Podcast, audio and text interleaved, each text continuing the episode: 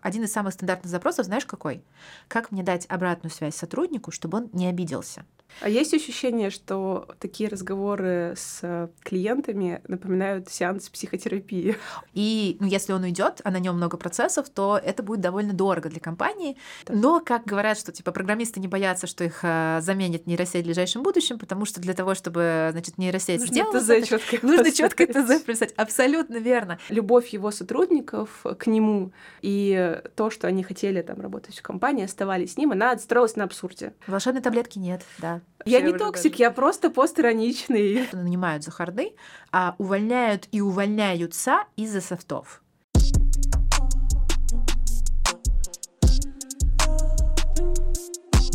Всем привет! Это подкаст «Эксперта патроном». Меня зовут Оля Ворожейкина, и сегодня у нас в гостях Саша Клименко, основательница и SEO Soft Skills Lab. Привет. Саша, привет. А, давай, э, я на самом деле уже проспойлерила названием к твоей компании, о чем сегодня у нас пойдет речь. Но как сегодня... Неожиданно о софт-скиллах, да? Внезапно. Э, но мы поговорим с тобой не просто о софт-скиллах абстрактных, мы поговорим о том, э, как развивать софт-скиллы у сотрудников, у компаний digital IT потому mm-hmm. что это и твой приоритет э, прежде всего, и это, в принципе, тема, где подводных камней гораздо больше, э, и здесь есть э, где подискутировать. Это правда. Ну, я так скажу, на самом деле, мы с Digital IT начинали. Сейчас к нам очень много людей приходит. А, и на самом деле, мне кажется, это просто такая похожая сфера, где а, довольно дорого стоит сотрудник, и его ценят. И поэтому не хочется, чтобы он уходил, и клиент не хочется, чтобы уходил, и как-то надо с ним помягче, поаккуратнее, а иногда, может быть, что-то еще, чтобы он все-таки еще пользу приносил. Вот это интересно, да, давай поговорим. Ты сказала, что вы начали с IT, начало э, обучения софт-скиллам, да, формирования каких-то программ и курсов. Оно связано с тем, что IT уже тогда было на пике, или вы, в принципе, сами выросли из того, что есть проблема у айтишников э, с софт-скиллами, и вы хотите ее решить. Вот как вообще вы пришли к тому, что начали обучать soft skill ам именно в digital? А, такая интересная история, что с моим, мы говорим мы, у меня сооснователь — это мой муж. Вот. И, семейный бизнес. Да, это семейный Удобно. бизнес. А, и там много довольно интересных каких-то ситуаций за счет этого бывает. И а, мы познакомились в университете, и учились мы на бизнес информатики в высшей школе экономики. Изначально было понятно, что твоя профессия будет как-то связана с менеджментом в IT. И как будто бы, если ты студент второго, третьего, четвертого курса, сразу на менеджера тебя не возьмут, нужно что-то как бы искать для себя особое, чтобы это произошло. И мы э, параллельно с тем, что мы обучались, начали смотреть, что вообще существует для развития этих навыков, и поняли, что те школы управления, которые тогда были популярны, там, Кремлевская школа переговоров, э, какие какие-нибудь там истории, вот там Тарасова, не знаю, а, они не очень применимы для IT, потому что когда ты берешь какую-нибудь парадигму «я начальник, ты дурак», ну, она в IT как-то не очень не работает. Да-да-да, то есть э, здесь, знаешь, э, очень забавно э, стебанулись ребята, которые сняли «Матрицу» спустя много-много лет, да, и там же вот этот прикол, что сначала это был программист, который, которого, значит, все не любили и указывали, как делать, а потом, значит, это...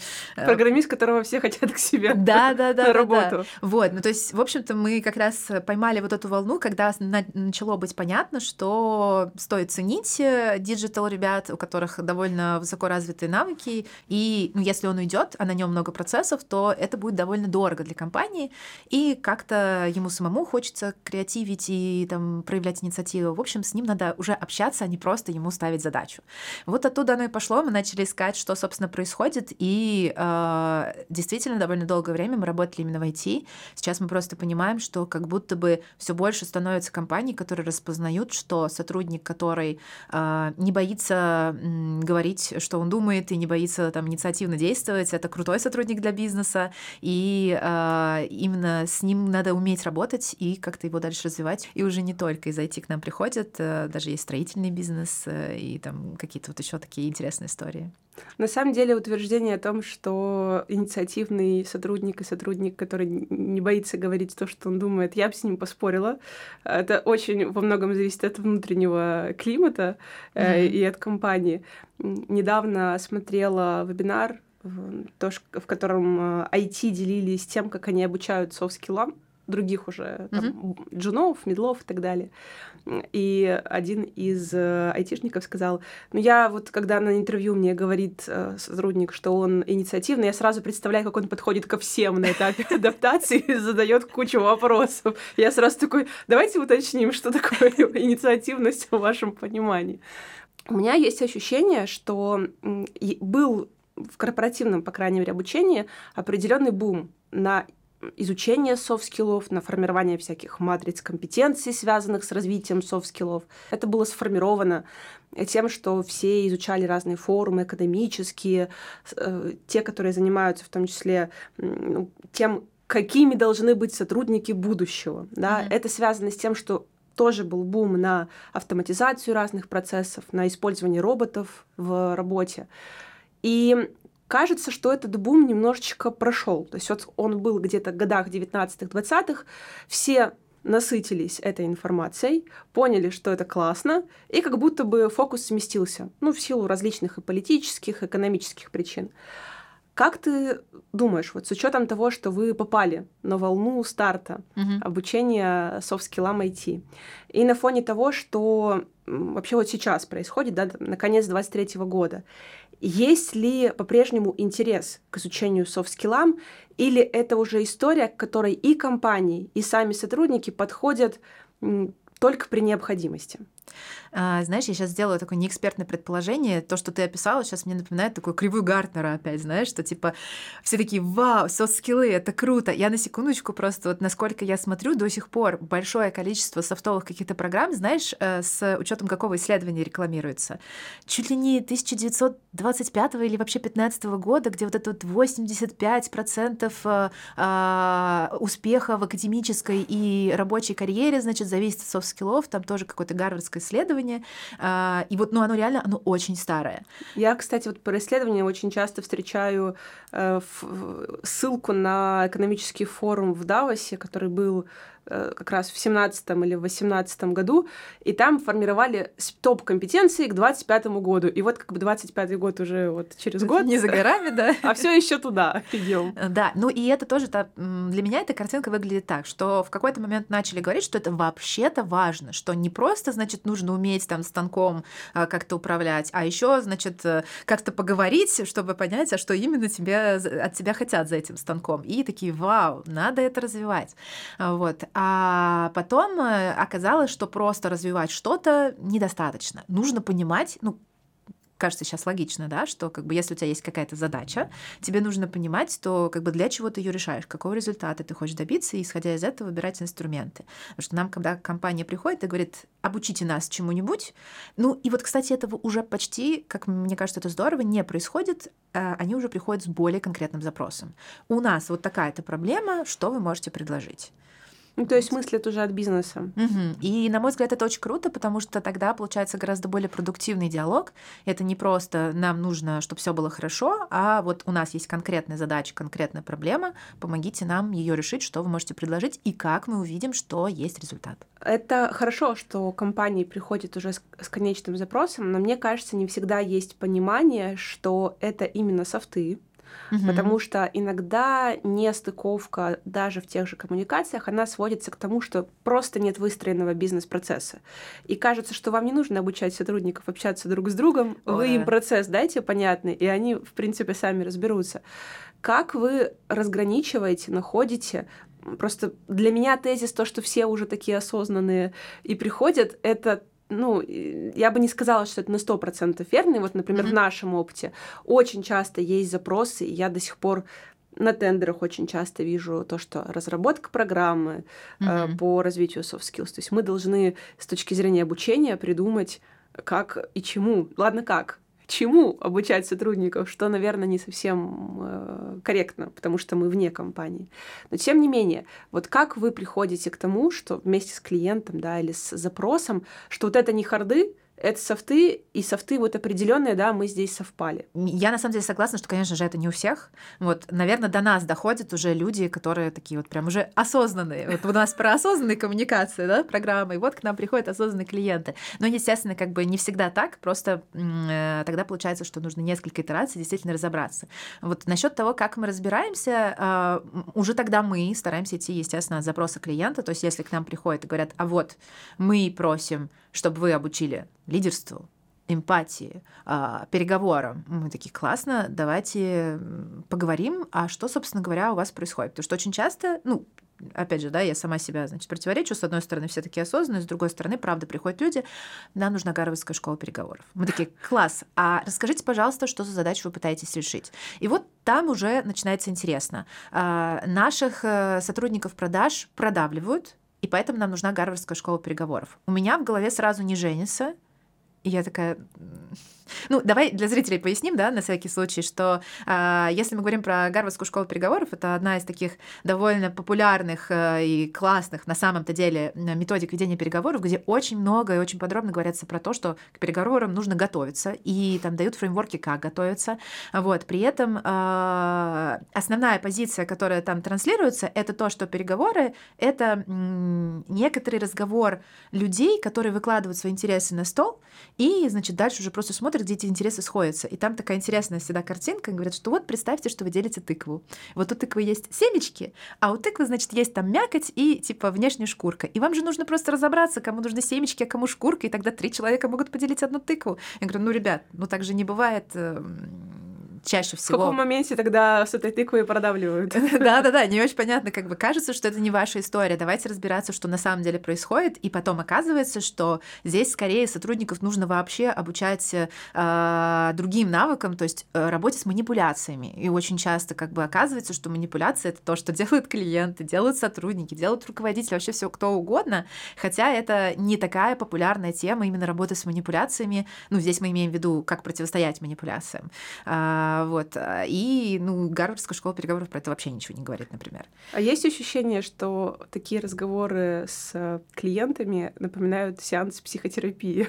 О, да, это вообще однозначно очень часто бывает такое, что люди приходят, и как бы они вроде как пришли уже, знаешь, так самостоятельно. С запросом. Да, мы уже мы проанализировали спрос, у нас все просто, дайте нам то, что нужно. Я говорю, хорошо, а можете, пожалуйста, мне рассказать вашу дорожку, как вы к этому пришли? И все, дальше начинается сеанс психотерапии. И вот, значит, значит, ко мне позавчера пришел мой сотрудник, и вот, значит, он там, э, ну, в общем, да. И а правда... я очень люблю эти моменты, потому что они как раз позволяют добраться до сути угу. и дать более четкое понимание, э, какой навык нужно развивать. Вот у меня мне кажется, мы с тобой примерно к одному выводу приходим, что даже если в компании есть очень четкое понимание, чему, каким софтам хотят обучать сотрудников и на что они в итоге будут направлены, ну, в, в случае с отделом продаж, наверное, задача простая. Это повышение там, среднего чека, да, увеличение дохода. Здесь все более-менее окей. Бывает, что и на уровне IT и какого-то там линейного менеджмента тоже все понятно. Там, обучать,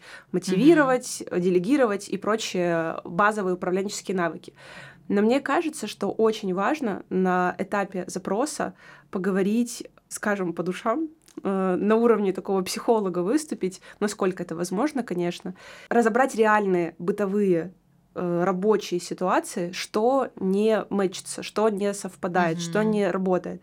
Потому что можно прийти к тому, что на самом деле, вот как я уже пояснила, ну, рассказала пример, не хватает просто выстроенного процесса, и, в общем, даже не совсем софты нужны. Глобально я с тобой согласна, просто про процессы меня, знаешь, даже триггерит немножко, потому что э, мы довольно часто видим ситуацию, когда вот ровно с этим и приходит, что нам просто вот нужен выстроенный процесс. А на самом-то деле процесс очень часто является управленческой заплаткой ровно потому, что скиллы не развиты. Потому что а, бывают процессы довольно интересные. Я имею в виду здесь и процесс вот как долгосрочный, да, и какие-то вот просто стандартные инструкции. Например, давай вот возьмем такие любимые а, истории в крупных компаниях. Родственники не могут работать в одной компании. Если мы взяли одного брата, второго мы не имеем права взять на работу. Бедный брат. Ну, номер а два. Это, между прочим, очень серьезная проблема. Да, я понимаю, что в крупных компаниях там, это кумовство мы. Да, и как бы это заплатка, которая призвана сделать сделать так, чтобы мы точно были уверены, что у нас будет равнозначный, равноценный тритмент всех сотрудников, да? Или еще есть приколы такого более э, нам знакомого характера. Э, два типа руководителей. Одни говорят, э, все э, задачи должны лиш, лиша, э, решаться в личных чатах. Такое бывает. Или наоборот, все задачи должны решаться в общем пространстве, и нельзя вообще иметь э, переговоры о задачах в личных чатах, обязательно все должны быть в курсе. Что типа у вас должно быть 50 э, там, тредов в Slack, да, ну или там где, сейчас это, видимо, 50 чатиков в Телеграме, вот, и каждый из которых предназначен для какой-то задачи, чтобы если сотрудник один другого заменяет, то он видел всю историю вопроса и все мог найти. Как будто, как будто обычно есть время вникать. А, ну да, то есть и мне становится грустно, когда я вижу такие истории, потому что я понимаю, что люди решают, э, решают и пытаются решить реально существующую проблему. Угу. То, что вот они там внутри как-то договорились, предоговорились, и что-то не вышло в итоге, да, значит, два сотрудника, и они выносят на руководителя, вот он нехорош, вот его, пожалуйста, значит, mm-hmm. казнить нельзя помиловать. А на самом деле, как бы, ну, мы, мы с тобой приходим к тому, что э, учить софтан с точки зрения компании интересно как руководителей, так и сотрудников, потому что если навыков не хватает у сотрудников, у линейных, банальных, как бы э, там, у программиста, у тестировщика, у дизайнера, э, я вообще обожаю дизайнеров, которые хороши в софтах, потому что как бы не креатив управляет, а именно то, что он может выяснить, а что за задачу ты пытаешься решить опять, да, вот это вот то же самое. Вот, то тогда мы приходим к тому, что опять-таки, если софтов нет у сотрудников, которые делают задачу, это приходится закрывать руководителю своими скиллами. И у него ну, не остается времени на что-то еще. На самом деле тезис интересный по поводу того, что процессы работают в связке с коммуникациями и с развитием софтов. Тут важно, наверное, прийти вместе с клиентом к этому, потому что иногда mm-hmm. я встречаюсь с тем, что не все готовы это услышать. Да, иногда легче, вот как ты сказала, дайте нам процесс, и, в принципе, мы э, подстроимся сами. Хочешь, я тебе пример приведу? Смотри, вот у тебя есть сотрудник, тебе нужно попросить его поработать в выходные. Твоя реакция? Моя реакция, ну, я сначала буду продумывать мотивацию. То есть у меня реакция как бы это нормально, потому что у нас бывают такие задачи. Вот. Э, ты мою реакцию как руководителя или как сотрудника? Вот, видишь, сразу попросили. сколько вопросов. А в компании у тебя, скорее всего, будет одна инструкция там из серии «Все работают по выходным или все не работают?» Ну, инструкция такая, в общий чат пишем, что да. такого-то числа мы, мы выходим. Классно, ребята! Да, а на самом-то деле там столько вопросов. Я провожу тренинг, и как раз вот этот вот кейс, что типа у вас, допустим, есть задача, которую вы размышляете, а, может быть, имеет смысл там попросить кого-то поработать на выходных. На одной стороне стола девочка говорит, никогда в жизни. Это неэтично, это некорректно, и мой сотрудник от меня, значит, уволится или там повысит этот вопрос выше. На другой стороне стола, ну, я спрошу, окей ли ему. На третьей стороне стола, ну, как бы я ему скажу, что вот у меня есть такая задача, если ему не нравится, он откажется. Да, вот просто три страницы. А что самое интересное? У сотрудника в голове тоже может происходить миллион всего. Он может тоже считать, что это неэтично. Либо он может считать, что это, ну, у него есть возможность, и для него это дополнительные бонусы, и он такой, ну, типа, окей, я два дня, два часа проработаю в воскресенье, а в понедельник, типа, позже приду. Ок, mm-hmm. не ок. А третий будет считать, что это неэтично, но так как ты его руководитель, она будет считать, или он будет считать, что я же не могу тебе отказать. Ты же подальше будешь это Ну, это манипуляция уже своего У рода. тебя манипуляции пока еще не было, но она уже к себе ее применила, что ко мне будет а, применена ну манипуляция. Ну, да, в этом случае, да. Вот. А на самом деле, как бы, если мы берем этот кейс в коммуникации, да, а не в процессах, мы говорим о следующем. Что у тебя должно быть? А, безопасная среда, в которой, которую ты создаешь опять-таки тем, как ты коммуницируешь с сотрудником, для того, чтобы ты э, знала, что если ты что-то говоришь, что сотрудник с этим не согласен, ему не страшно тебе об этом сказать. Он не будет бояться тебе высказать какой-то э, ну, свой протест или что-то там в этом духе даже в случае безопасной среды ты даешь ему право на отказ и право на границу. И говоришь ему, допустим, слушай, я знаю, что для кого-то, в том числе для тебя, может казаться нереалистичным и неадекватным просить работать в выходные. У нас сейчас такая ситуация, ты можешь отказаться, если не хочешь. И это никаких дальнейших последствий, там, я не сделаю ужасных выводов про то, что ты не амбициозный сотрудник. Ну и потом действиями это подтвердить, действительно как бы не, не говорить, что вот тогда ты отказался, поэтому тебе повышение не дам. И вот эта долгосрочная цепочка, она во многом строится на коммуникации и на самоосознанности твоей, как ты строишь эту коммуникацию. И ну, здесь э, как бы да, вот она история про то, что а так была бы просто инструкция. И ты много бы потерял который раз убеждаюсь, что с софтами э, просто не будет. Вообще никогда, потому что каждая, даже небольшая задачка, каждый небольшой кейс требует еще миллиона пояснений. И что самое важное, он в каждой, для каждой компании будет свой, потому что личности руководителей и сотрудников везде разные. А софты очень сильно э, решают, ну, вообще очень сильно базируются на личностных mm-hmm. качествах, потому что одну и ту же фразу каждый человек скажет по-разному. И ну что, ты поработаешь в выходные? Mm-hmm. Mm-hmm. И это как я бы и все, и все понятно, да, я чувствую. Я, я в принципе ее и закладывала. Да, да, да. Поэтому все. А кто-то не чувствует, нет, ему нормально. А кто-то, ну это да. В общем, если подытожить, получается, что мы не можем на этапе даже такого поверхностного брифа нашего сеанса психотерапии с клиентом э, четко выстроить какую-то матрицу развития компетенций. Не можем выстроить четко программу. Все-таки нужно идти э, прежде всего от того, какие вопросы, проблемы, сложности возникают внутри компании, идти от таких кейсов, пытаться их решить и, возможно, дальше уже надстраивать постепенно э, какую-то модель развития компетенций в компании. Но в любом случае это не быстрое решение, это не готовый какой-то уже, не готовая программа, там, условно, как быстро научиться печатать. А, ты знаешь, неожиданно, но в итоге нет. Ну, то есть, э, с одной стороны, все действительно так и есть. С другой стороны, модель компетенций, которая будет отвечать максимально, ну, с таким вот стандартным кейсом, про который я тебе говорю, она на самом деле сработает. Другой вопрос, что э, эту модель компетенции реально очень сложно составить. Мы имеем свою, и мы хорошо понимаем, что она э, закрывает довольно много стандартных кейсов, которые учитывают э, штуки, которые мы видим именно в IT, либо в других э, там отраслях и компаниях, где опять-таки сотрудник дорогой, и сотрудника есть много других вариантов. И как бы он в какой-то момент такой, вы токсичная компания, я с вами, значит, ля-ля-ля, вот э, не буду. И я пошел в другую да, компанию, и у меня там уже 10 офферов. Ну, то есть я знаю разработчиков, которые, э, знаешь, какие вещи говорят? Они говорят, представь, я вот ищу работу, я прихожу к компании, а она меня просит тестовое задание сделать. Я говорю, подождите, подождите, как бы, а, а сколько вы мне заплатите? Ну, то есть, как бы... Вот ну, это очень токсично. На, э, суть, знаешь, как бы да, но суть немножко в другом, в том, что он реально понимает свой навык такой, что компания, которая требует от него тестовое задание, ему сразу неинтересно, потому что 10 других компаний готовы взять его из серии там после там... За то, что он такой... Получасового классный. интервью на самом деле. Ну и это значит, что спрос такой, что ты не можешь очень высокие требования выставлять к сотрудникам с точки зрения, допустим, уровня там ну, не навыков, здесь-то как раз э, имеет смысл, а, а вот этого процесса, да, опять-таки, процесса собеседований. Ну и получается, что и внутри компании ты должен обеспечить такие условия, чтобы ему было комфортно работать.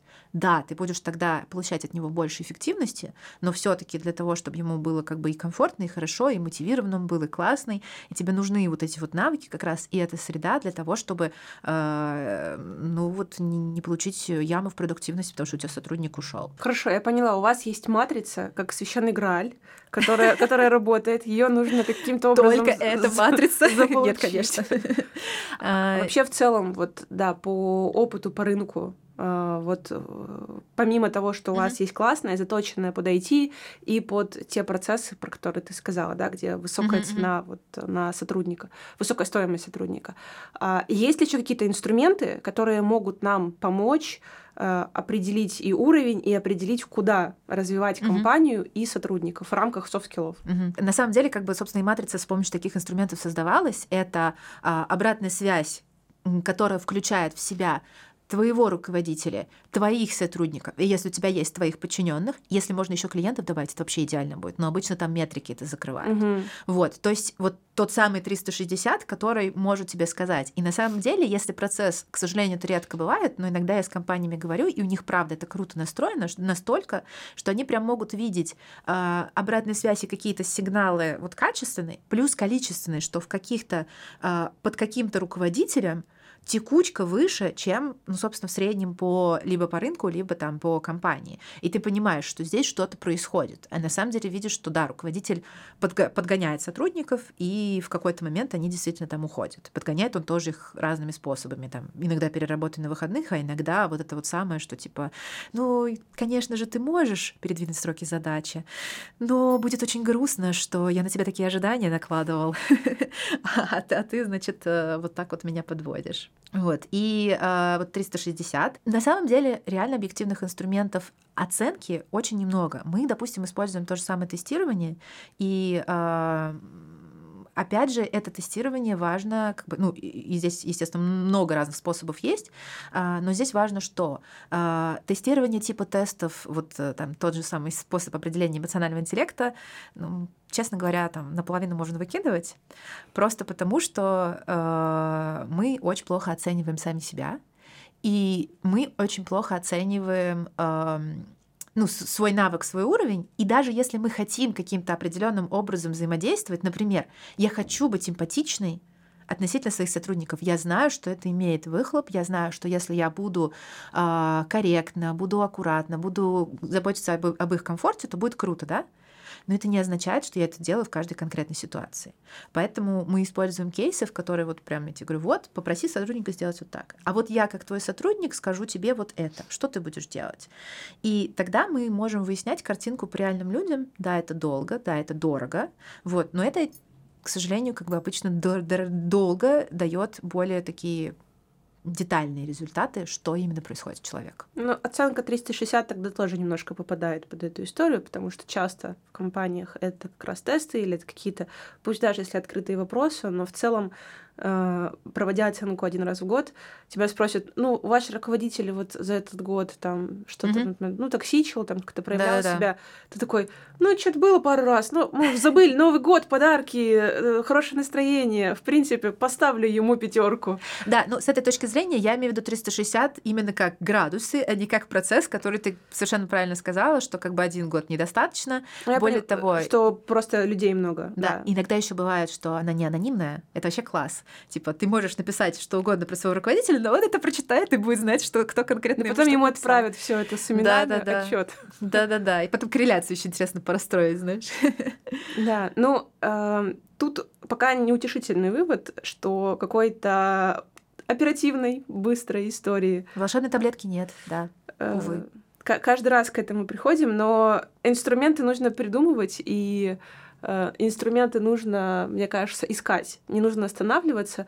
Сейчас есть очень много уже историй, связанных с VR, э, с тем, что нейросеть э, пытается э, оценивать то, как человек себя ведет. Я даже слышала про различные, то, что нейросеть уже пытается и чувствовать интонации, да, ее обучают этому. Технологичные э, решения, не только тестирование, да, и оценка, они тоже сейчас есть.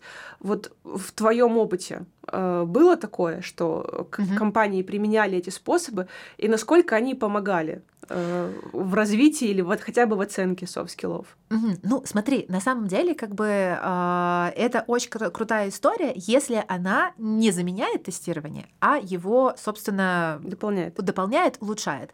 А, крутая история, когда мы действительно можем а, слушать звонки тех же самых продаж, а, потому что ну, все руководители продаж сейчас вздохнут и поплачут по поводу того, сколько звонков они слушают, и, естественно, к сотому звонку у тебя уже внимание теряется, ты знаешь уже там одного на одного человека ты уже забил, потому что он раз за разом стабильно продалбывает, на другого, значит, потому что он как отличник, типа, ну не может же у него быть проблемы. А нейросеть в этом плане, конечно же, будет, ну, не будет уставать просто-напросто. И здесь, конечно, как бы качество оценки. Тут знаешь, как интересно? С одной стороны, нейросеть а, и любые технические инструменты, она может выполнять задачу раз за разом с одинаковым качеством. Ну, очень близким, ну, скажем типизированный, так. Да, Типизированный. Важный параметр. Но, как говорят, что типа программисты не боятся, что их э, заменит нейросеть в ближайшем будущем, потому что для того, чтобы значит, нейросеть нужно сделала... ТЗ это, четко нужно четко ТЗ писать. Абсолютно верно. И на самом деле, именно с этой точки зрения, мы сейчас свои эксперименты с чат GPT как бы делаем с другими нейросетями с удовольствием, потому что мы понимаем,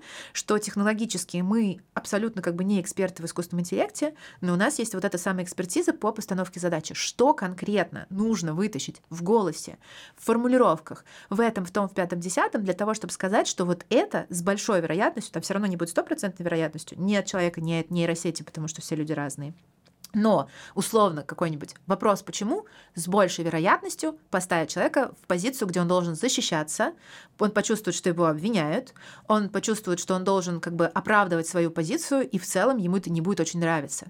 И если ты задаешь этот вопрос там, клиенту, который тебе только что сказал, извините, мы не будем это покупать, или сотруднику, который, извините, я не успел сделать эту задачу, то ты, ну, несколько нарушаешь вот эту безопасную атмосферу. Где-то на 2%, где-то на 20%, но оно есть есть. И вот эти паттерны — это все таки э, вот эта история, которая нейросети нужно сказать, что нужно ее найти. В остальном, ну, мы абсолютно за, и мы сами как бы экспериментируем, и мы работаем с компаниями, которые это делают, как раз предоставляя вот именно правила, по которым это нужно, ну, полезно делать, и видим результат, и это очень круто работает. А, вот, я вспомнила, что, собственно, ради чего я это все говорила. Ради того, что на самом деле опять мы приходим к тому, что не как человек оценивает свое поведение, а как мы видим, что он реально взаимодействует. То есть кейс кейсовые истории. Поэтому круто VR. Чем больше мы погружаемся в эту ситуацию, тем больше вероятность, что мы будем похоже на себя вести. И на самом деле с этой точки зрения даже текстовое, оно уже значительно лучше. То есть я тебя ставлю в текстовую ситуацию, типа вы сотрудник, вам вот это сказал руководитель, ты сильно больше на себя это применяешь, когда ты, тебе нужно написать ему, дорогой руководитель, я не готова оставаться после работы. Ты сначала скажешь, конечно же, я типа с легкостью ему откажу. Но когда я попробую, попрошу тебя конкретную фразу сформулировать, у тебя начнется, ну, в зависимости от человека, да, значит, возмущенно, что типа, да как ты смел? Или там, ой, прости, пожалуйста, все-таки у меня собака, дети, значит, там, не знаю, куча дел, и растения надо полить. И, ну, и у каждого все равно туда что-то вклинивается. Я тебя в целом поддерживаю, потому что мне кажется, что технологии как раз позволяют внести определенную хорошую долю объективности для оценки soft skills -ов, потому что ты не сможешь подделать наличие отсутствия улыбки, не сможешь подделать взгляд, там, чистоту, ну, все, все в общем, э, все, что на тебя навесят в рамках того, чтобы измерить твое, там, твой пульс, твою реакцию, да, дыхание, частоту а, сердечных сокращений. Да, это ты обмануть не сможешь. То есть это такой детектор, на самом деле, который позволяет э, определить так или не так. Но при этом я с тобой абсолютно согласна, что это дополнительный инструмент. Он не заменяющий, не замещающий то, что мы не можем объективно почувствовать. И как ты правильно сказала, не все чувствуют токсичность, не все чувствуют заботу. То есть это во многом персональные такие качества, которые э, ну, и персональные эмоции, угу, которые кому не... забота, кому навязчивость, это вообще самая стандартная история. Да, особенно вот это касается каких-то ироничных, mm саркастичных, токсичных и прочих комментариев. Э, мета я в последнее время встречала на сайтах э, мета-ирония постер. Да я не, я не токсик. Я не знаю разницы вообще. Я не токсик, я просто постироничный, и все, и на этом все заканчивается. Да, и здесь технологии позволяют эту объективность дать и как-то немножко заземлить.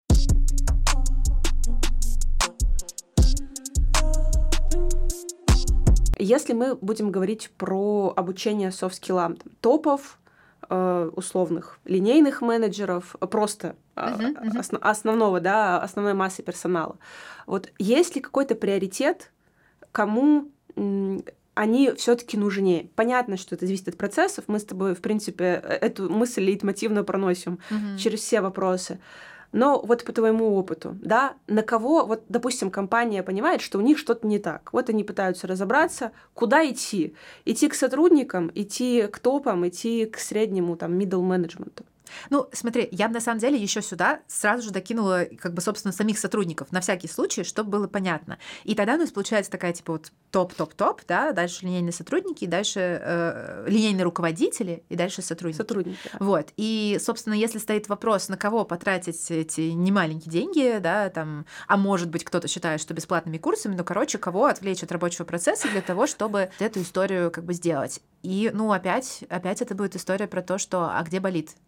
То есть, если вы понимаете, что глобально, стратегически у вас история как бы работает, что вы уверены в этих людях на топе, то можно спустить и сделать у линейных э, руководителей историю, потому что в целом а, вот здесь такой интересный момент. А, линейный руководитель находится в серединке, и с одной стороны у них топы, с которыми нужно уметь общаться, которым там иногда там нужно там и уметь дать обратную связь, и объяснить, и аргументировать, и, может быть, как-то защитить какую-то свою позицию, да, и в том числе защитить интересы сотрудников которых вы всегда, как линейные руководители, закрываете, когда у них не достает своих soft skills -ов. А у них всегда эта история как бы, ну, будет явно меньше, ну, всегда это там такое, но тем не менее вы все таки берете их на захардовые какие-то навыки обычно. Я вообще люблю говорить, что нанимают за харды, а увольняют и увольняются из-за софтов. Вот, потому что, ну, что ты можешь легко проверить? Вот реально. Харды. Харды. вот. А софты ты будешь проверять по своему желанию, по как ты поймешь, по задачам, тебе... которые возникнут. Как тебе кажется, сотрудник включается или не включается в работу компании? Подходит ли он к культуре? Вот это вот все. Лично тебе он приятен или неприятен по утрам, когда он, значит, э, с кружкой кофе на твоем экране появляется.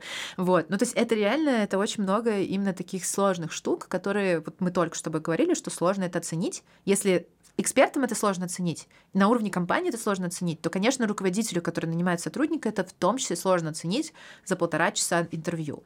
Вот. Но зато это, естественно, проявляется в том, сколько у кого конфликтов возникает, э, кто делает задачи, кто не делает, как он об этом оправдывается, не оправдывается, и там какая у него в итоге эффективность, и там как быстро он растет, не растет, что он требует, как он это требует. Ну вот, вот это вот все. Ну, в общем, все то, что ты можешь, конечно, спросить на интервью, но не факт, что тебе ответят так, так же же, как потом себя поведут. Конечно, да. И тогда, собственно, и получается, что если я понимаю, что у меня возникает большое количество сложностей с командой, а это могут быть и истории, где руководители постоянно задействованы в том, чтобы... Я прям буквально слышала эту формулировку у нас в команде детский сад, и руководитель все время, типа, там, разводит всех э, по уголочкам, вот. И у него, естественно, много времени на это уходит, и это раздражает, и там, ну, хотелось бы, чтобы было как-то по-другому, то здесь как бы вопрос, возможно, возможно, стоит вообще учить сотрудников. Причем обучение сотрудников, оно и поднимает высокую, большую эффективность именно в команде, а, в том числе там, не только за счет сокращения времени на какие-то переговоры, конфликты и так далее, а еще за счет того, что когда люди друг друга лучше понимают, когда они четче выражаются, они ну, быстрее, собственно, меньше тратят на, на коммуникацию, больше на задачи. Угу. Но ты, у тебя тогда возникает проблема, что если ты обучил сотрудников, то и не обучил руководителей выше, то могут быть проблемы, потому что сотрудники будут видеть в какой-то момент, а иногда будут додумывать, что где-то руководитель продалбывается, собственно говоря. И тогда кажется, что значит, надо начинать со средних. Но там то же самое. Поэтому, если вы уверены в топах, идете ниже. Если вы уверены или там относительно уверены в этих людях, идете ниже. Вот. И, ну и дальше все опять зависит от задачи. То есть в целом, э, давай так, сколько ситуаций нужно рассмотреть, чтобы сделать этот вывод, ну, плюс-минус качественно? Потому что э, я сразу вспомнила ситуацию, не знаю, э, может быть, ты смотрела сериал «Офис», и там был, чуть-чуть, э, чуть-чуть. там был потрясающий руководитель Майкл Скотт, Э, одиозный. Э, ну, сейчас нам было бы интересно его разобрать с точки зрения mm-hmm. софтов. В общем, он любил праздники и не очень любил работать, если коротко. Но на самом деле он, он любил работать. Это вот к вопросу, кстати, такой по посторонний, наверное. А, почему я его вспомнила? Потому что ты сказала про вот руководителей, у которых mm-hmm. там что-то не получается. И он как раз был линейным менеджером, он был директором филиала. То есть у него были те, кто в главном и офисе. И снизу, условно да, говоря. и снизу ага. был э, там порядка 20-30 сотрудников э, в подчинении. Наверное, даже, может, побольше. Угу. И в какой-то момент э, финансовый директор компании увидя, что показатели их департамента резко выросли, а другие они закрывали примерно. Ну, то mm-hmm. есть другие департаменты вот в условиях кризиса они закрывали. Он говорит, Майкл, я не знаю что, но что-то вы делаете правильно. Э, нам нужно понять, что вы делаете правильно, чтобы это попробовать тиражировать на другие компании. Но, Звучит логично. но он все но... делал неправильно. И в этом был парадокс, потому что э, любовь его сотрудников к нему и то, что они хотели там работать в компании, оставались с ним, она строилась на абсурде. Она строилась на э, в противовес на самом деле тому, что мы сейчас можем сказать что-то адекватное вообще. Знаешь, я гипотезу приведу. А, он был искренним, человечным, да, он был человеком, он был э, вот э, настолько искренним, насколько это вообще возможно в рамках того, когда ты руководитель. Он вообще не притворялся, был таким немножко еще ребенком. Mm-hmm. Это тоже очень подкупает, э, когда э, руководитель, ну вот он ну, определенные эмоции к ребенку. Не как к взрослому, да, вот это не родитель, не взрослый, а ребенок. Ну, ты знаешь, я на самом деле, как бы, вот это одно из важных качеств, о котором мы говорим. Мы, допустим, мы учим руководителя эмпатии. У нас одна из любимых фраз тоже, что вы станете эмпатичным руководителем, который при этом добивается эффективных результатов. И что это значит? Что ты там проявляешь эмпатию, и за счет этого ты улучшаешь атмосферу в команде, и как бы все растет. И, ну, вопрос, что такое правило? Э, правильно. Э, быть формалистом или все-таки быть человеком. Да. Люди работают с людьми. В, в это весь как бы это сто процентов. Просто мне кажется, что вот в случае, ну это просто гипотеза, угу. что ну, разбираться, э, что софты хорошо, вот если мы говорим про обучение сотрудников, софты хорошо запускать все-таки на массовую аудиторию, потому что вот если мы говорим про линейных сотрудников, доля того, что там, э, конечно, там играют роль персональные качества человека, личность, но все-таки это средняя температура по больнице, где можно сказать, мы работаем в команде, угу. мы друг, друг с друг другом общаемся только так. Вы, если хотите сделать то-то, делаете так-то. И там за счет так. вот таких вот нарративов можно, в принципе, э, спокойно развивать софты у сотрудников. С топами, если мы возьмем топов, там э, все может держаться очень активно на самом руководителе.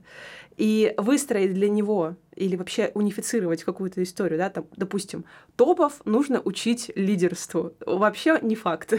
вообще такое может не сработать у них. Или там топов нужно учить а, мотивировать сотрудников, чтобы они могли угу. их там заставить работать в выходные, ну, к примеру.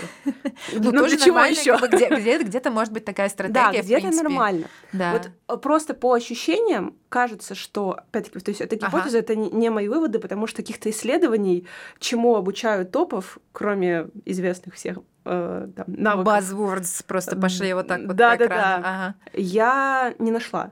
Но мне кажется, повторюсь, да, что кажется, что все-таки нужно идти где-то от массы. То есть вот сотрудники, и если много линейного менеджмента, допустим, проектная работа очень активно в компании развита, там э, линейный руководитель может как раз там вести проект и запускать какой-то небольшой продукт, сервис. Там тоже нужно уметь работать в команде, мотивировать команду, коммуникации выстраивать между разными отделами. Продуктовая та же разработка. Сейчас очень много, если говорить про линейный менеджмент, mm-hmm. это те, кто находится на стыке маркетинга, продаж и управления продуктом, где тоже нужно всех подружить, всех помирить и дать какие-то четкие команды, mm-hmm. что и как мы делаем. Вот кажется, что прежде всего нужно пойти компании и посмотреть вот туда. Потому что с топами есть риск, что это долго-дорого. И мы очень упремся в личность, которую как ты поменяешь? Вот есть какой-нибудь Майкл Скотт, у которого получается, и ты не растиражируешь эту историю, ты этому не обучишь, потому что это очень на нем. Это просто вот мой как бы такой mm-hmm. э, вывод. Возможно, у тебя какой-то другой, э, другое впечатление, куда нужно прежде всего смотреть. А задачи это, безусловно, так, но вот кажется, что там, где побольше людей и побольше процессов смежных. Угу. А, смотри, я думаю, что здесь история скорее про то уже, как учить. То есть я поняла, я больше не буду говорить, что от задачи мы вроде как достаточно. Это мы просто мы с тобой согласились в самом начале Да, по-любому. Вот, но здесь уже идет история про то, как как учить, потому что когда мы учим топов, например, это всегда смесь уже какого-то коучинга-наставничества. Это однозначно бесконечное повторение того, что мы вас не переделываем. Мы помогаем вам видеть риски и возможности того, что вы делаете уже, чтобы вы просто делали это более осознанно. Это переосмысление того опыта, который уже есть, для того, чтобы вы могли иметь не ошибку выжившего, что 10 тысяч раз у меня сработало, что я надавил, угу. значит, почему не сработало 10 тысяч первый?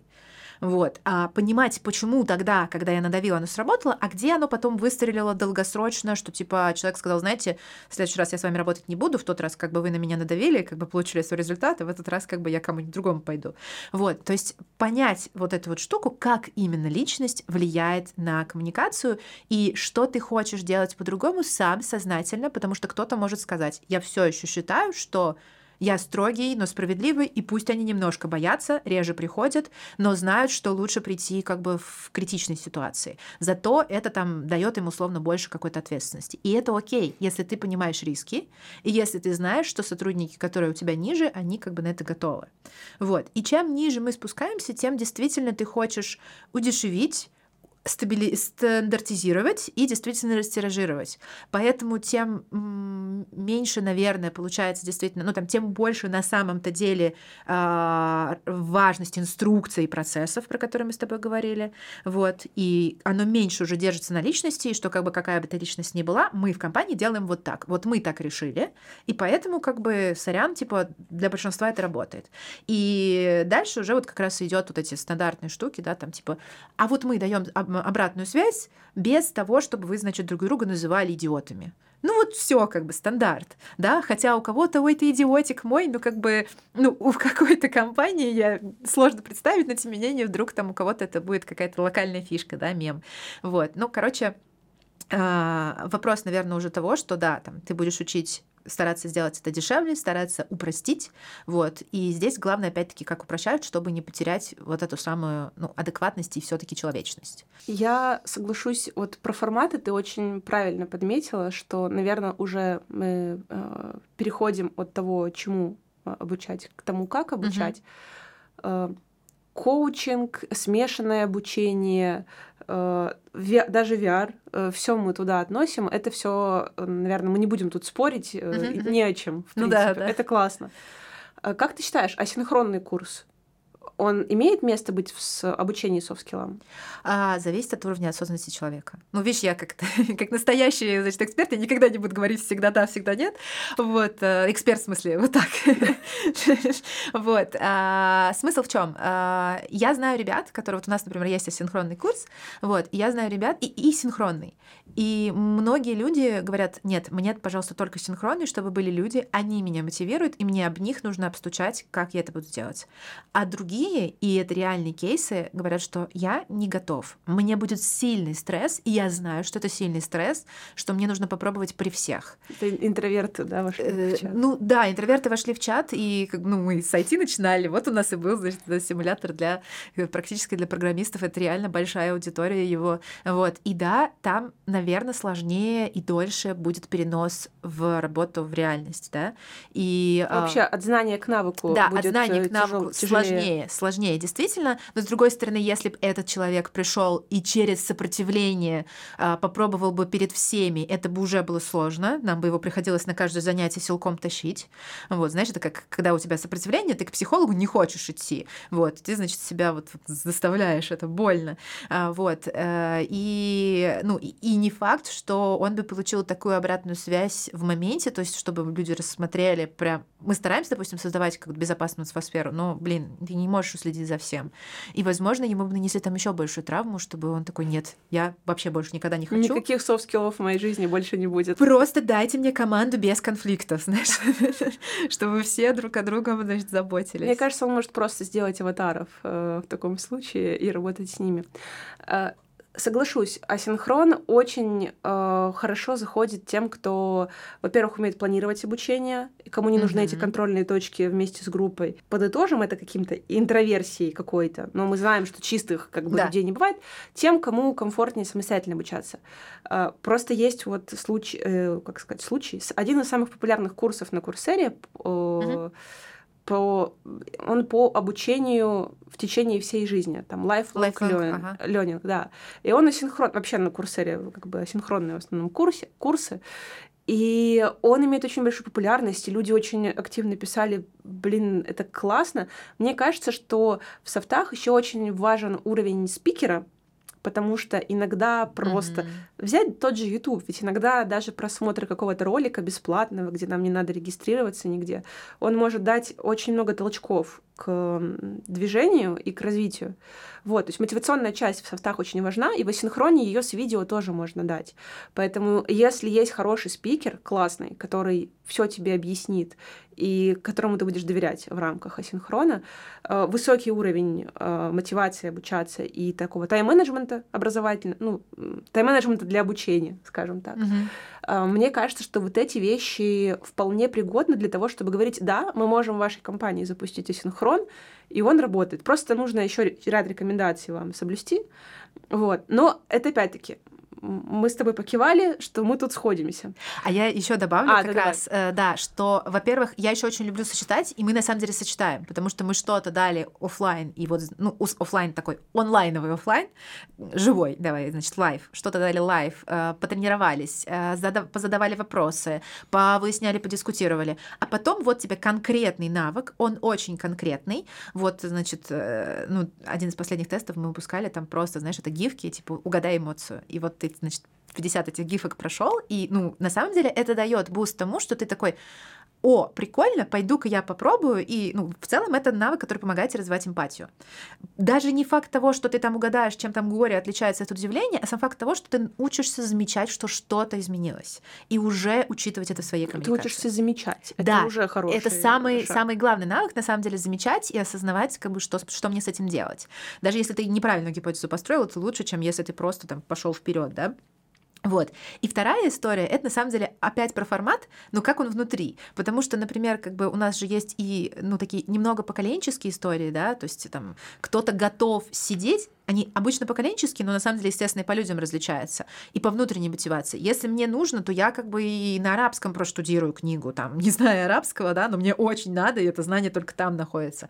Вот. А с другой стороны, а, если какая-то тема там для меня менее важна, или в целом я там а, более легко отношусь к тому, какую информацию я потребляю, то мне может зайти более какой-то развлекательный контент. Один из самых прекрасных примеров, это я последнее время подписана на а, блогера, который поет арии химическим элементом. Вот он про каждый химический элемент реально поет, у него классное представление, и он там, значит, что-то рассказывает. И это очень крутой способ. Естественно, ты все в этом формате не дашь, но то, что ты в курс будешь добавлять какие-то необычные, интересные, запоминающиеся штуки, то как бы это будет, знаете, может быть, ты даже в офлайне этого сделать не сможешь, а в онлайне у тебя есть такая возможность. Ну, это ассоциации, которые mm-hmm. позволяют формировать быстрее нейронные связи. Есть Однозначно, да. Даже в изучении иностранных иностранных языков есть э, такая э, методика, когда ты запоминаешь э, слово, звучание его через какую-то ассоциацию. Mm-hmm. Вот. И это позволяет тебе быстрее вспомнить, потому что, ну, там еще звучание, там, подключение аудиального и визуального канала, в общем, плюс еще видеома, которая в голове э, возникает. Э, оставим пока нейро, нейропсихологию и когнитивистику, которая влияет в том числе на запоминание. Про формат я с тобой в целом соглашусь, что софтам еще очень интересно обучать. То есть там можно много всего придумать, что будет работать на запоминание, что будет работать на внедрение потом uh-huh. в рабочую жизнь. А, мы с тобой очень широко э, все говорим про софты, софты, софты. Давай попробуем сконцентрироваться угу. по темам. Угу. Вот 2023 год, конец 2023 года, начало 2024. Мы говорим про, к примеру, да, чему компаниям нужно обучать своих сотрудников. Я так сейчас чуть-чуть маркетингу вот это да, вот все, да, пять навыков 2024 э, года, но все-таки мы же имеем представление, работая с темой soft skills -ов, там и в B2C, и в B2B, о том, что это история динамичная, развивающая. То есть mm-hmm. все уже устали от того, что, ой, нужно обучать коммуникациям. Мы в курсе. Спасибо, что сказали. А каким коммуникациям? А что там интересного? Что нового? Вот у меня есть э, гипотеза, которая базируется на там, постах, которые я вижу в разных mm-hmm. телеграм-каналах, куда ходит корпоративный там, клиент наш потенциальный. Э, есть вообще digital э, какие-то каналы, которые тоже позиционируют определенные ну, стили общения, темы, на которые нужно разговаривать, которые нужно развивать в компании. Вот есть ощущение, что коммуникации выходят на первый план по сравнению с управлением эмоциями, то есть это навыки межличностного взаимодействия потому что личный рост все уже, мне кажется, насытились успешным успехом, курсами э, от э, информационного образования, мягко его так назовем. Но все-таки э, этот, эти блогеры, различные коучи, они очень активно закрывают личностное развитие. Поэтому в компании кажется, что развивать этому уже такой мейнстрим. Uh-huh. А коммуникации-то никуда не делись, потому что в любой компании, как ты сказала, да, люди общаются с людьми, и бизнес тоже строится на людях. А общение-то никуда не, не, не делось. Его надо по-прежнему выстраивать. Поэтому у меня есть гипотеза. Я, конечно, не э, экономический форум э, mm-hmm. в Давосе, но тем не менее. Но какие коммуникации? Опять-таки, коммуникации э, между людьми э, с руководителем, с подчиненными, с сотрудниками своего уровня. И про что именно эти коммуникации? Вот э, в последнее время очень часто фигурирует слово про токсичность, да, про О, да. экологичное общение, экологичное руководство, экологичное управление. Вот эко и токсик — это два слова, которые я довольно часто встречаю в разных э, коммуникациях. В разных коммуникациях, опять же. А, Куда же без них-то? Да, вот по твоим э, тоже ощущениям, потому как ты общаешься, да, вот с кем ты общаешься, есть ли вот хайп на uh-huh. эти темы? Uh-huh. И, может быть, еще что-то ты добавишь, потому что э, у меня есть версия, что это логично, почему мы к этому пришли. Но, может быть, у тебя какой-то другой. Ты меня а. так заинтересовала своей версией теперь. Ну, смотри, давай я да, скажу. А, это действительно популярная сейчас история. Причем, ну, даже не только сейчас, но правда, она вышла там на дополнительный пик, вплоть до того, что реально минимум три или даже вот, четы, вот ты четвертый, наверное, человек, который на какой-то вот такой, будем надеяться, широко охватной аудитории говорит про то, что вот toxicity, токсичность, и токсичный именно с точки зрения коммуникации, да, а не с точки зрения, значит, реки загрязняем. Вот. А за последние полгода вот, то есть до этого было еще там несколько каких-то сейчас идущих исследований. Я сейчас не буду их называть, потому что они еще не вышли, но я думаю, что как бы мы их скоро увидим. И история это в том, что опять-таки э, токсичность до этого тоже была. Вот сейчас мы стали про нее больше говорить, даже если я не ошибаюсь, какого-то чуть ли не прошлого или этого года в Оксфордском словаре слово года было. Вот не уверена. Я не, точно не в этом году, потому что, по-моему, искусственный интеллект в этом году э, слово, логично. слово да, года. Логично. Но, но вот недавно совсем было. А, в общем, ну и естественно, обычно противопоставляется экологичности. А, но вообще у меня про слово токсичность э, много душных комментариев прямо вот сейчас будет, потому что э, вплоть до того, что приходят люди и говорят, знаешь, мы пришли учиться, потому что нас постоянно называют токсичными. Либо приходит компания и говорит, вот у нас экологичная среда, у нас нет конфликтов, потому что мы всех токсиков уволили. Я говорю, а, а удачи. Да-да-да. Я говорю, а, а вот вы токсиков уволили, а пришли вы зачем? Они такие, а что-то все так душно стало. Ну, потому что довольно часто конфликты, которые даже люди, которые могут вам казаться токсичными, они обнажают проблемы, вот, и все-таки нужно различать как бы форму, которая может быть токсичной, и факт, суть того, что проблема-то никуда не девается, да, вот, и здесь как бы, да, нужно учить тому, как говорить не токсично, но при этом все равно говорить. Не говорить не обязательно не токсично. И э, я бы сказала так, что однозначно есть, однозначно к этому приходит, я однозначно разбираюсь, как бы, что люди имеют в виду. Ну и, как правило, мы приходим к тому, что что-то у нас действительно не так с атмосферой, то ли мы не дожимаем, чтобы люди корректно друг с другом общались и, значит, уважали друг друга и уважали собственные границы и общие, ну и границы других людей, то ли мы пережимаем и уже нахо... идет такая, знаешь, прям из излишняя толерантность, что прям, ну, один из самых стандартных запросов, знаешь, какой? Как мне дать обратную связь сотруднику, чтобы он не обиделся? И я точно знаю, что это те люди, которые соверш... ну, как бы однозначно не скажут, что вот ты идиот, ты сделал задачу отвратительно. Ну, потому что они уже эмпатию включают Конечно. и заботятся о чувствах. Они человека. уже включили эмпатию, они уже обернули это во все, что только можно, что значит, они уже 10 раз его похвалили. И вот, ну вот маленький-маленький к тебе комментарий, и этот комментарий уже такой, ах, все, значит, э, э, экологичность вышла из чата. Поэтому здесь, как бы вот про эту токсичность, э, я люблю идти вглубь и понимать, что человек имеет в виду, вот, спрашивать конкретные примеры, конкретные вопросы, как бы, и опять-таки мы приходим к кейсам, в которых мы будем это вытаскивать, вот, и тогда, если, как бы, ну, и, и чаще всего становится понятно, и вот дальше мы это атрибуцируем к тому, что действительно нужно работать, учить людей работать с манипуляциями, распознавать манипуляции и, значит, пресекать манипуляции, показывать собственные границы в обратной связи. И, и кстати говоря, вот ты вначале интересно сказала, что э, разобрались с эмоциями, давайте про коммуникацию.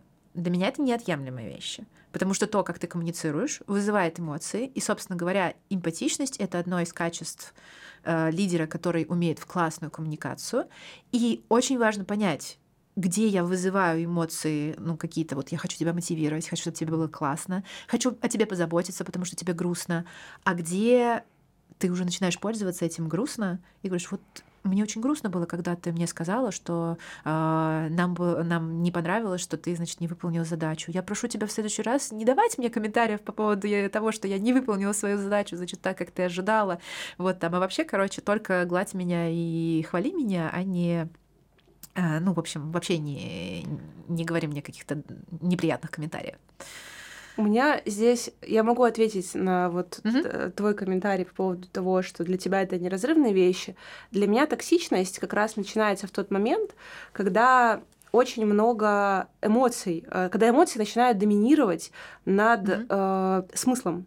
Mm-hmm. Потому что я могу сказать одну и ту же фразу. То есть для меня вообще токсичность такое достаточно размытое определение. У нас вот тоже в курсе есть классная практика, э, называется от, «Отличи токсик или душнила».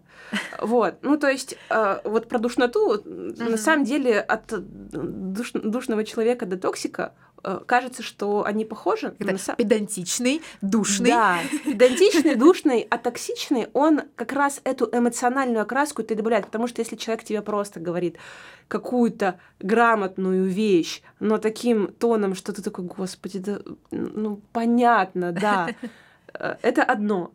А когда токсичный человек подключает эмоцию, подключает манипуляцию, он заставляет тебя чувствовать себя виноватым за то, что mm-hmm. что-то не так. Душнило тебе просто это подсветит, условно говоря.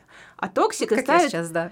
А токсик заставит тебя чувствовать себя не так, потому что он от этого тоже получает э, выгоду. Mm-hmm. Вот, поэтому для меня разница эмоций и коммуникаций, она про то, что токсичная среда, токсичные коммуникации, они гиперэмоциональные, и это точно этот градус нужно сбавлять. Вот, потому что душный, ну, душный коллектив тоже, конечно, каждому свое, но это тяжело тяжело. Должны быть просто какой-то баланс должен быть. А, это первое, вот что я тебе хотела сказать, что эмоции и коммуникации где-то, я с тобой согласна, uh-huh, что uh-huh. они в связке, безусловно, идут, но вот конкретно в разрезе токсичности здесь есть нюанс, который, мне кажется, тоже нужно учитывать. А что касается вообще вот э, темы и коммуникации, почему э, мне кажется, что они популярны? У нас сейчас очень много удаленщиков, очень много гибрида, и люди стали меньше общаться вживую. Это факт. Меньше Они... контекста, конечно. Конечно, ага. меньше невербального контекста. Угу. И из-за этого получается, что нужно лучше доносить свою мысль, нужно учиться разговаривать, нужно учиться писать сообщения так, чтобы ты не эмодзи да, отправлял а, и не создавал какое-то не то ощущение. Нужно четко формулировать свою мысль у многих с этим достаточно сложно. Поэтому появляется, ну что ты не мог, ну что там так сложно э, написать. И вот mm-hmm. все это от неумения, нежелания, просто даже банальной лени хорошо сформировать мысль. Вот даже та же самая правильно поставленная задача, о которой о, мы да. говорим, это умение систематизировать информацию, четко объяснить, э, что и как. Поэтому токсичности появля... поэтому появляется много про токсичность, про экологичное общение, угу. потому что у нас стало меньше контекста. Это сто процентов. Меньше контекста и больше додумывания, которое закрывает реально существующий контекст. Ну, то есть, если раньше там я с руководителем каждый день общался, да, и вот поднятая одна бровь, но я могу ее, как бы, может быть, мне и не очень приятно, но тем не менее я однозначно понимаю это сообщение, да. А, да. А с другой стороны, а вот эта вот точка в конце предложения, это значит, это телефон поставил или человек раздражен. Да, это боль, конечно. И а, здесь Здесь смотри, какая история. То есть, да, все, все, как бы соглашусь с тем, что ты говоришь. А, коммуникация а, нагруженная эмоцией сложна, и, ну, здесь давай, мы имеем в виду эмоции, которые, наверное, менее приятные, да, то есть когда ты имеешь стыд, э, там, вину, какой-то там страх чего-либо, страх стыда, что вот, значит, меня там, кажется, это сообщение выставляет каким-то некомпетентным там или там недостаточно э, заботящимся о чувствах другого человека, о компании, о задаче, о клиенте, там, что угодно. Вот, то есть какая-то такая есть нагрузка, конечно, ее не хотелось бы, ну и, собственно, хочется ее прояснять. И на самом деле я всегда за то, что вот мне даже вот один из примеров, да, а, мне присылают постоянно какие-то кейсы, что типа вот как, как с этим справляться, как с этим справляться. Значит, тут а, ученица, и у нее есть руководитель, который а, при каждом сообщении, которое вот там про задачу какие-то там выясняет какие-то детали, да, он такой, хм, типа, ну вот, хмм, точка, типа, м-м-м, точка, пф-ф-ф, точка. Вот. И она такая, я не могу, меня это, типа, там, не то, что, ну, уже раздражает, потому что пугает, типа, что, как бы я чувствую, что там, значит, как будто бы я должна была об этом вопросе подумать, и я виновата, что я не подумала. Я такая, окей, что тебе мешает спросить? Вот. И там дальше, естественно, оттуда вытаскивается, что на самом деле есть еще много контекста, который говорит о том, что если она просто спросит, что ты имеешь в виду под этим пф вот, то там типа, а, да нет, конечно же, ничего, типа. Но в итоге там, конечно же, что-то есть, и, конечно же, есть вот это вот раздражение. То есть мы в итоге прошли этот кейс, да, вот, и там есть вот эта вот история, что, блин, а я вот действительно хотел, чтобы ты больше внимания уделял этому вопросу, и я тебе как будто бы все время показываю, ну, и такой, блин, чувак, скажи словами через рот, что ты хочешь, чтобы я больше больше внимания уделял этому вопросу, но, естественно, дальше пойдет диалог. Если я буду этому больше внимания уделять, что из текущих приоритетов я буду понижать. И руководителю это не хочется. И опять вот это та самая, ну, знаешь, я даже не скажу, что это, э, опять же, слово лень я тоже не очень люблю, там всегда есть обоснование, да, почему мы ленимся, но это опять желание как бы переложить ответственность, что ты сама распределяй, а я потом решу, понравилось мне, как ты распределила mm-hmm. ресурсы или нет. И э, да, по факту, если вы у человека запрашиваете, а что же именно он имеет в виду вот этими своими эмоциями, даже если они есть, вот, это возвращает ему ответственность ответственность, и ему это может быть неприятно. И оттуда могут возникать дополнительные какие-то манипуляции. Но именно это позволяет вам, в общем-то, решить, а хотите ли вы дальше уже долгосрочно работать. И вообще, как бы мне тут тоже интересно, знаешь, вот представь, что ты работаешь в компании, которая кажется тебе токсичной. Вот ты не просто работаешь, видишь вот эти какие-то признаки, и такая фу-фу-фу, что-то вы какие-то токсичненькие. И ты начинаешь с этим работать. Ты же прошла, значит, курс по каким-нибудь по коммуникациям, про токсичность, про эмпатию, вот это все, и ты начинаешь выяснять, ребята, расскажите, пожалуйста, вот мне бы хотелось больше прозрачности. Давайте расставим приоритеты. Дайте мне, пожалуйста, обратную связь, если вам что-то не нравится в моей работе. Ну, тебя называют душнилой, естественно, да? Вот, это, это нормально. А, вот. Но в итоге ты понимаешь, что все все равно сводится к тому, что у тебя не будет этой прозрачности, не будет нормальной связи, и все равно будет вот это. Вообще вот... это можно было понять на шаг э, назад. Знаешь, знаешь... Но не, ты попытался. Не согласна, потому что на самом деле не всегда так. Довольно часто люди привыкли каким-то образом общаться, и я же тоже могу иногда такие сообщения написать, что мне мои сотрудники такие, Саш, ты о чем вообще? Я такая, блин, чуваки, устала, извините. Э, я реально расстроена, что у нас это не получилось. Давайте думать, что с этим делать. И да, я понимаю, что мне нужно с этим что-то делать. Но если я выяснила, что там, правда, много всего вот такого, и это не меняется, то как бы это нормально, что я ухожу, потому что люди очень часто такие, ну я же классный в коммуникациях, а я с этим не справился. И такой, блин, ты справился, потому что ты понял. Ты как бы у тебя нет задачи переделывать людей. Если у тебя токсичная среда, и ты попробовал, и ты сказал, что тебя это не устраивает, и тебе это не нравится, и это не меняется, и ты понимаешь, что это не будет меняться, это окей, что ты уходишь, это окей, что ты будешь выбирать для себя что-то более комфортное. Вот. Но я все равно за прояснение, потому что на самом деле именно потому, что мы очень живые люди, и у нас очень много какого-то внутреннего контекста, который мы теперь не всегда видим, вот, э, то иногда прояснение помогает решать такие кейсы, и оказывается, что, блин, ты считаешь это сексистским комментарием? Прости, пожалуйста, никогда в жизни не думал о том, что это так воспримется.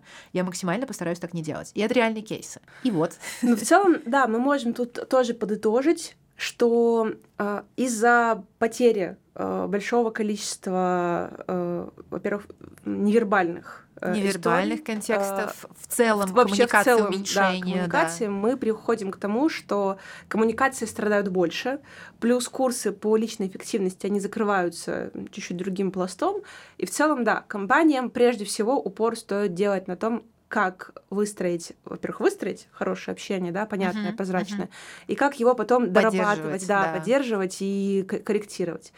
Я думаю тоже, что эта тема пока будет э, ключевой. Но мне кажется, это настолько общее понятие, что там все равно нужно разделять. Это вот я как раз в коммуникации все-таки вкладываю эмпатию и работу с эмоциями своими и другого человека. Угу. Вот, то есть чуть-чуть про самосознание вот это вот чуть-чуть остается просто для того, чтобы себя различать. И про другого однозначно, что с ним происходит, как ты это видишь, как у него это проявляется. Это про границы. Опять про себя, и про другого человека. Я вот, как мы с тобой брали этот кейс, знаешь, про человека, который может или не может работать в выходные. Вот у кого-то граница, что это окей, и что, и что ты можешь меня попросить, а я уж решу, а у кого-то граница, что ты вообще даже просить не имеешь права. Ну и и я действительно как бы это буду учитывать, и, и можно спросить об этом, типа, для тебя окей или не окей. Это про конфликты и умение их решать, естественно. Медиировать конфликты, если ты руководитель, и у тебя сотрудники конфликтуют, угу. да.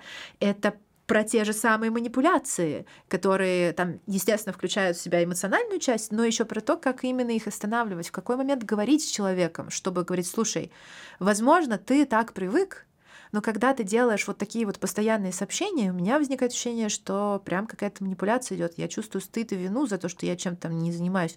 Если ты не имеешь в виду, что я должна срочно этим заняться, давай ты, пожалуйста, будешь как-то по-другому это коммуницировать. Более прямо для меня. Это про обратную связь. Себе, э, ну, себе как бы но тоже, кстати, классный навык давать себе обратную связь. А, сотрудникам, Э, коллегам, э, руководителям, да, топом выше, потому что иногда недостаточно именно со своим руководителем поговорить. На самом деле навык эскалации если что-то не так с руководителем. Это очень крутой навык, который спасает редкие ситуации. Угу. И, и э, ну, и, естественно, переговоры, да. Переговоры — это огромное поле, где ты общаешься с сотрудником и говоришь, ну, и у тебя с ним переговоры. Какую область ответственности он возьмет, какие задачи он готов выполнять, какие не входят в его интересы, и как вы будете их все равно выполнять, и в какой момент, кому делегировать, что с этим делать, если это все равно надо делать. Переговоры, потому что это не просто там, да, нажал кнопку, он поехал делать. Э, это анализ того, что происходит, это системное, критическое мышление, креативность. И да, я все это включаю в понятие коммуникации, потому что оно вот, знаешь, такими кружочками, диаграммой Вена все равно там необходимо. Креативность в создании договоренностей, системное мышление в общем взгляде на ситуацию, критичное мышление для того, чтобы ту же самую манипуляцию распознать внутри коммуникации. Ну вот мы приходим к тому, что вроде как один навык коммуникации, который любит писать в этих самых матрицах компетенций, раскладывается на огромное-огромное количество. Нет, это очень хорошо, что мы его чуть прицельнее декомпозировали. Mm-hmm. Я думаю, что это очень поможет.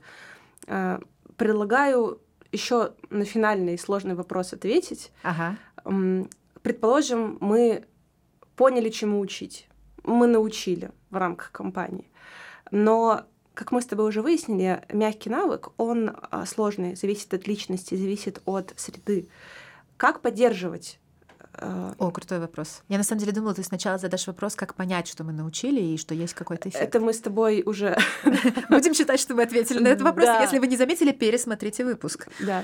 Таймлайн словите, мы, словите новые инсайты, да. Мы поставим таймлайн. Вот именно как поддерживать в компании, какие вообще можно предпринять там, или мероприятия, или э, какие-то, может быть, библиотеку книг сделать. Что может сделать э, HR-руководитель для того, чтобы на нужном уровне поддерживать э, эти навыки? Угу.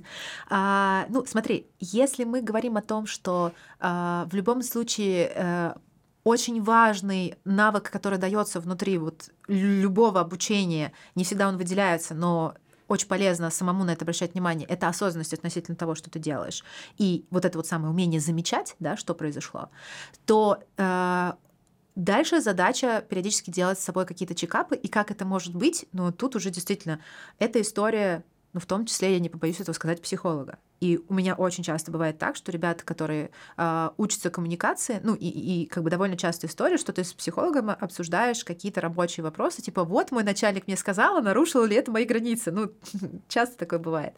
Это и история, э, в том числе разговоры с руководителем какой-то вот внутри карьерного развития. Я научился, мне кажется, что вот пошло вот так вот, а как ты видишь, стал ли я круче, а каких еще навыков или развития каких именно навыков мне не хватает для того, чтобы перейти перейти на следующую ступень, то есть какая-то такая проактивная история относительно своей карьеры, так как мы говорим о том, что карьера в любом случае влияется, ну, на нее влияют твои софт-скиллы, то логично, что если ты говоришь о карьере и учитываешь софт-скиллы в этом и их навык развития, то ты продолжаешь как бы их поддерживать. Типа, вот здесь ты молодец, с переговорами под давлением справляешься, но что-то теперь ты на всех давишь. Давай как бы чуть э, сюда, в эту сторону поработай.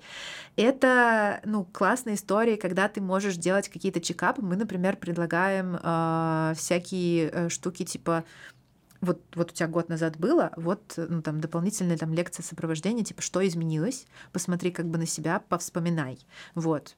Перепройти тот же самый курс, но если это там не, не супер, знаешь, полугодовое обучение, наверное, его нет э, как бы особого угу. сил даже проходить. Ну, такой пульс-опрос получается. Пульс, пульсы, да. Та же самая обратная связь, про которую мы говорили, собрать. Вот. И если есть этот процесс, то круто. Ну, если вы в большой компании находитесь, то на самом деле, мне кажется, HR будут счастливы, если вы к ним придете с запросом, вот смотри, значит, я хочу а, понимать, что да, дальше происходит с моими софт-скиллами. Вот. И, ну, и, и мне кажется, что это вообще благодарная, благодатная почва, потому что ты как раз софты каждый день используешь, и ты, в общем-то, можешь анализировать сам, и анализировать, ну, глобально, анализировать сам, анализировать с другими, делать какие-то другие штуки, где ты будешь понимать, что это тоже работает на их развитие. И, ну, там, да, запрашивать, запрашивать, запрашивать, запрашивать. Что со мной, как со мной, расскажите мне, пожалуйста. Ну, я думаю, что если э, после нашего подкаста э, у вас вдруг в компании не сложится с пониманием, что, как, зачем развивать в рамках софт-скиллов, ваше единственное действие — это написать нам, чтобы мы вместе разобрались. Вместе разобрались, да, и уже разобрали конкретный запрос. Я думаю, что, конечно, про софт-скиллы можно говорить очень много, и эта тема, не на цикл лекций, а может быть, там, не знаю, на целую программу обучения в рамках... мы уже 10 вот лет разговариваем, знаешь, что такие да, компании да, там это, это такая тема э, долгоиграющая, как минимум.